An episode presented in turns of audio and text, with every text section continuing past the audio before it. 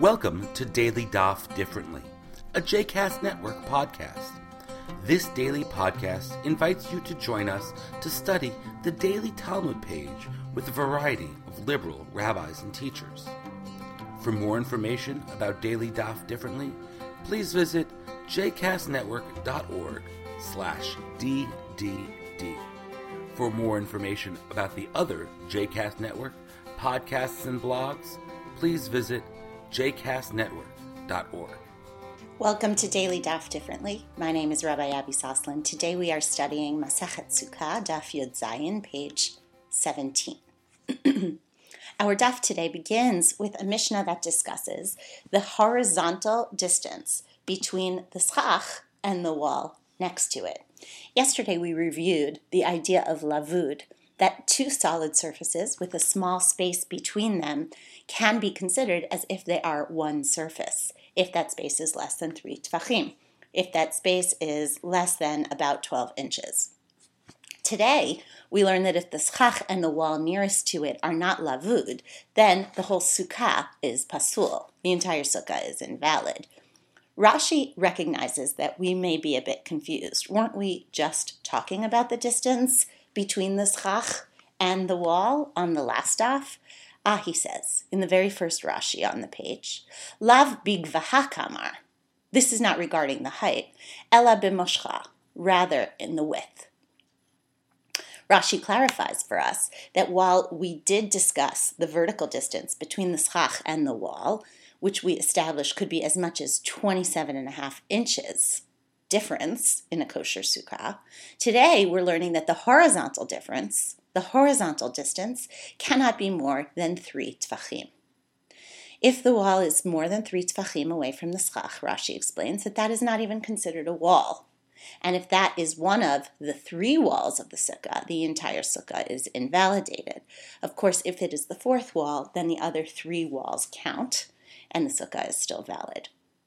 But all of this only applies if there is an actual space between the schach and the wall, avir, air, between the two.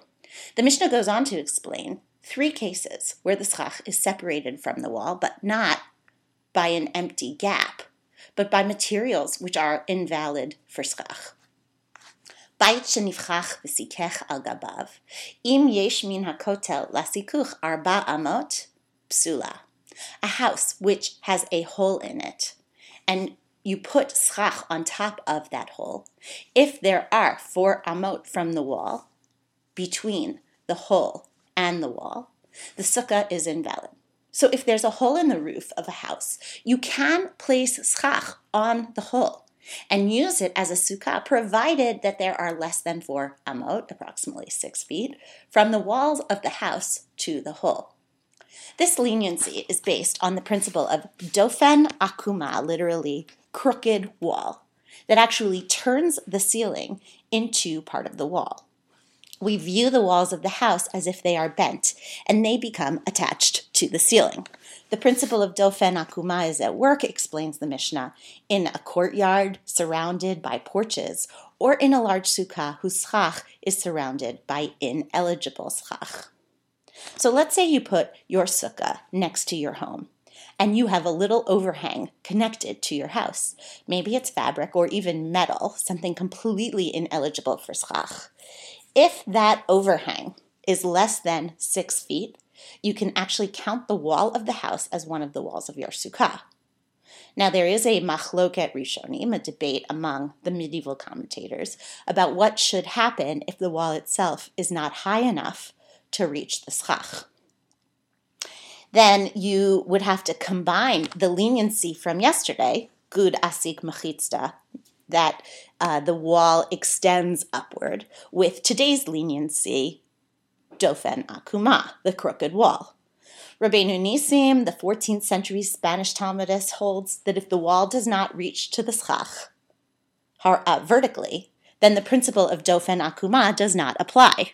But the Tur, Rabbi Yaakov ben Asher, also a 14th century Spanish scholar, and Rav Yosef Karo, the author of the Shulchan Aruch, they both hold that even if the wall does not vertically reach the schach, one may apply both leniencies and consider a short wall and an overhang or an ineligible schach or part of the ceiling as a dofen akuma, one crooked wall. Great. So the Gemara begins immediately after the Mishnah asking, well, why do you need all three cases? Why does the Mishnah bring three different cases of dofen akuma? They all seem to be applying the same principle, and yet, as the Gemara explains, each one is tzricha. Each one is necessary because without it, one might assume that one's sukkah is invalid. The Mishnah goes out of its way to offer us different leniencies. Whether you accept Rabbeinu Nissim's opinion or the Tur and Shulchan Aruch's opinion, it is clear that the Mishnah wants to give us leniencies for a sukkah. As we spoke about yesterday, the rabbis allow us to lean on the illusion, in this case, that the walls of the sukkah are bent. Rabbi Norman Lamm, the former chancellor of Yeshiva University, comments on this idea of the illusions that make up the sukkah. And he suggests that actually illusion is at the core of this holiday in a different way than we learned yesterday. He quotes the late Rabbi Amiel Zal, Zichrono Livracha, of Tel Aviv, in his book Drashot El Ami. Rabbi Amiel discovered that there was a hint for propensity for this use of illusion in the holiday of Sukkot in the Talmud statement concerning the nature of our dwelling in the Sukkah. The Torah teaches Basukot teshvu shivat yamim. You shall dwell in the Sukkot for seven days. But the Talmud asks, the Talmud adds, excuse me, teshvu, you will dwell, ke'ein taduru, as if you truly resided in the sukkah. You dwell as if you reside. We don't actually, as Rabbi Lamm writes, change our address from home to sukkah. But in our minds, in our practice and in our intentions, we dwell in the sukkah as if we really lived there. As he writes, all of sukkah is a tribute to the power of a noble illusion. Thus, as Rabbi Lamm continues, the halacha is a Torat Chaim, a Torah of life, which tells us something about the importance of illusion in daily life. Normally, we use the word illusion in a pejorative sense as something which is contrary to fact. But he argues that those who only need to live by common sense, by things that they can understand, are missing out on the religious life because the religious life is lived past those things that we can understand. Illusions are not opposed to fact. Illusions are often more consonant with reality than facts and they give our lives sense and meaning at times.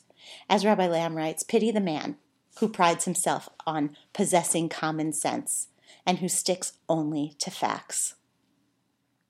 Those people cannot live in a life of spirituality. And he quotes the poet John Ciardi.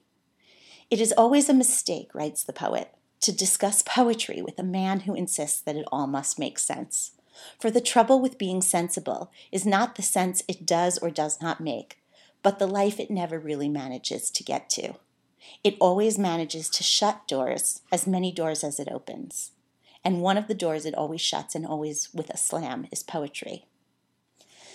So the holiday of Sukkot, with all of these different leniencies, the imaginary crooked wall, the Dofen Akuma, the lavud, two different spaces that actually are attached. We act as if they are attached. Or the gud asik mechitzta, the wall that we imagine extends upwards.